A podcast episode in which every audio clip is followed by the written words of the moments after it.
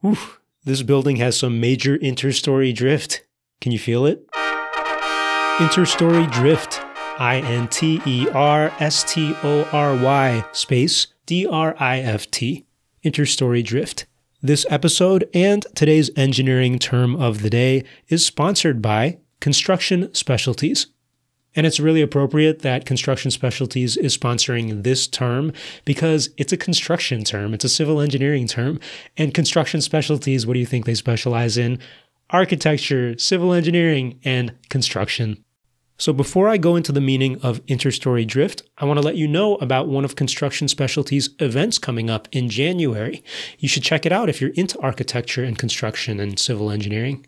There is a CS Live segment called Architectural Products for Behavioral Health on January 26th from 2 to 3 p.m. Eastern Standard Time.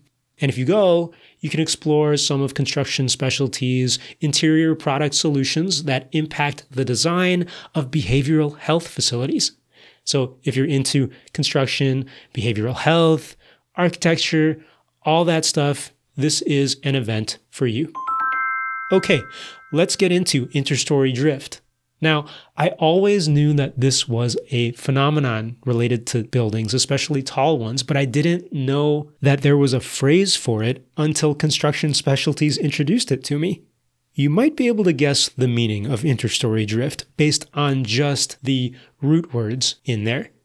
It's actually the displacement between two stories in a building. Take the 40th floor of a skyscraper, for example, and also the 41st one. The 41st floor above the 40th floor might be a little shifted over, you know, a little bit more to the left, we'll say, compared to the 40th floor.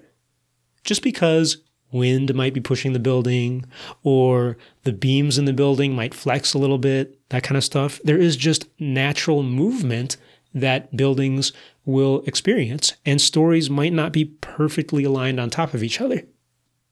The interstory drift can be combined with other calculations to quantify the entire behavior of the whole building. And you might come up with the interstory drift ratio, for example, where you try to calculate the relative amount of movement compared to the height of the whole building. Or you might try to find the interstory rotational drift. Maybe you're more interested in the twisting of the building more than the shear or the the translation of that building. So interstory drift is a really cool mathematical parameter, you could say, when characterizing maybe the safety or performance of different buildings. Again, it's much more important for taller buildings because that's where you're going to see the most drift.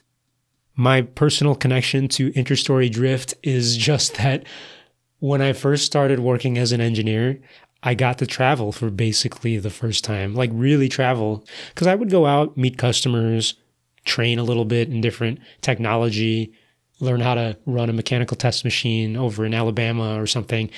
And going to different cities was kind of awesome. I wanted to always go to the highest point in a city if I could. One of the things that lets you do that is going into a skyscraper. I went to the Westin Hotel in Atlanta, Georgia once, and it was awesome because you take an elevator all the way up to like one of the highest floors. I don't know if it was the 40th or the 50th or whatever, but it's made out of glass, that elevator so you can see the ground fall away before you as you get higher and higher and higher and it's kind of kind of crazy and makes your stomach churn. And as you get higher, you think about is there interstory drift? Now that phrase didn't come into my mind, but I thought, "Huh, is this building swaying?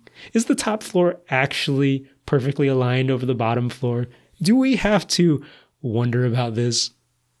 I don't know." And so that's just one example, but I like going to the tops of different buildings, if not mountains and stuff.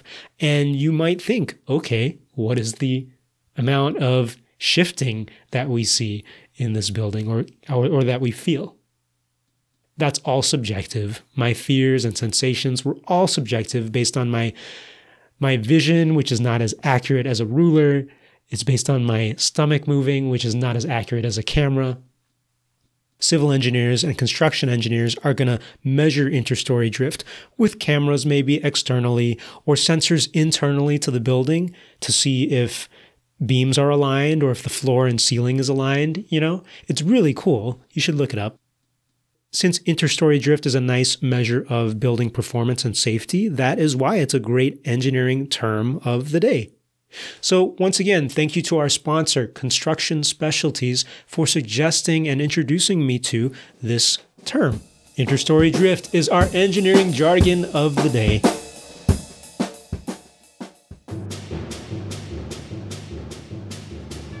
Hey, this is Pius, your host of Engineering Word of the Day. This podcast is available on all sorts of platforms, but you can also find me on Instagram, Facebook, Twitter, and basically all the social medias. Go follow me, support me on Patreon if you like these projects, and stay tuned for more.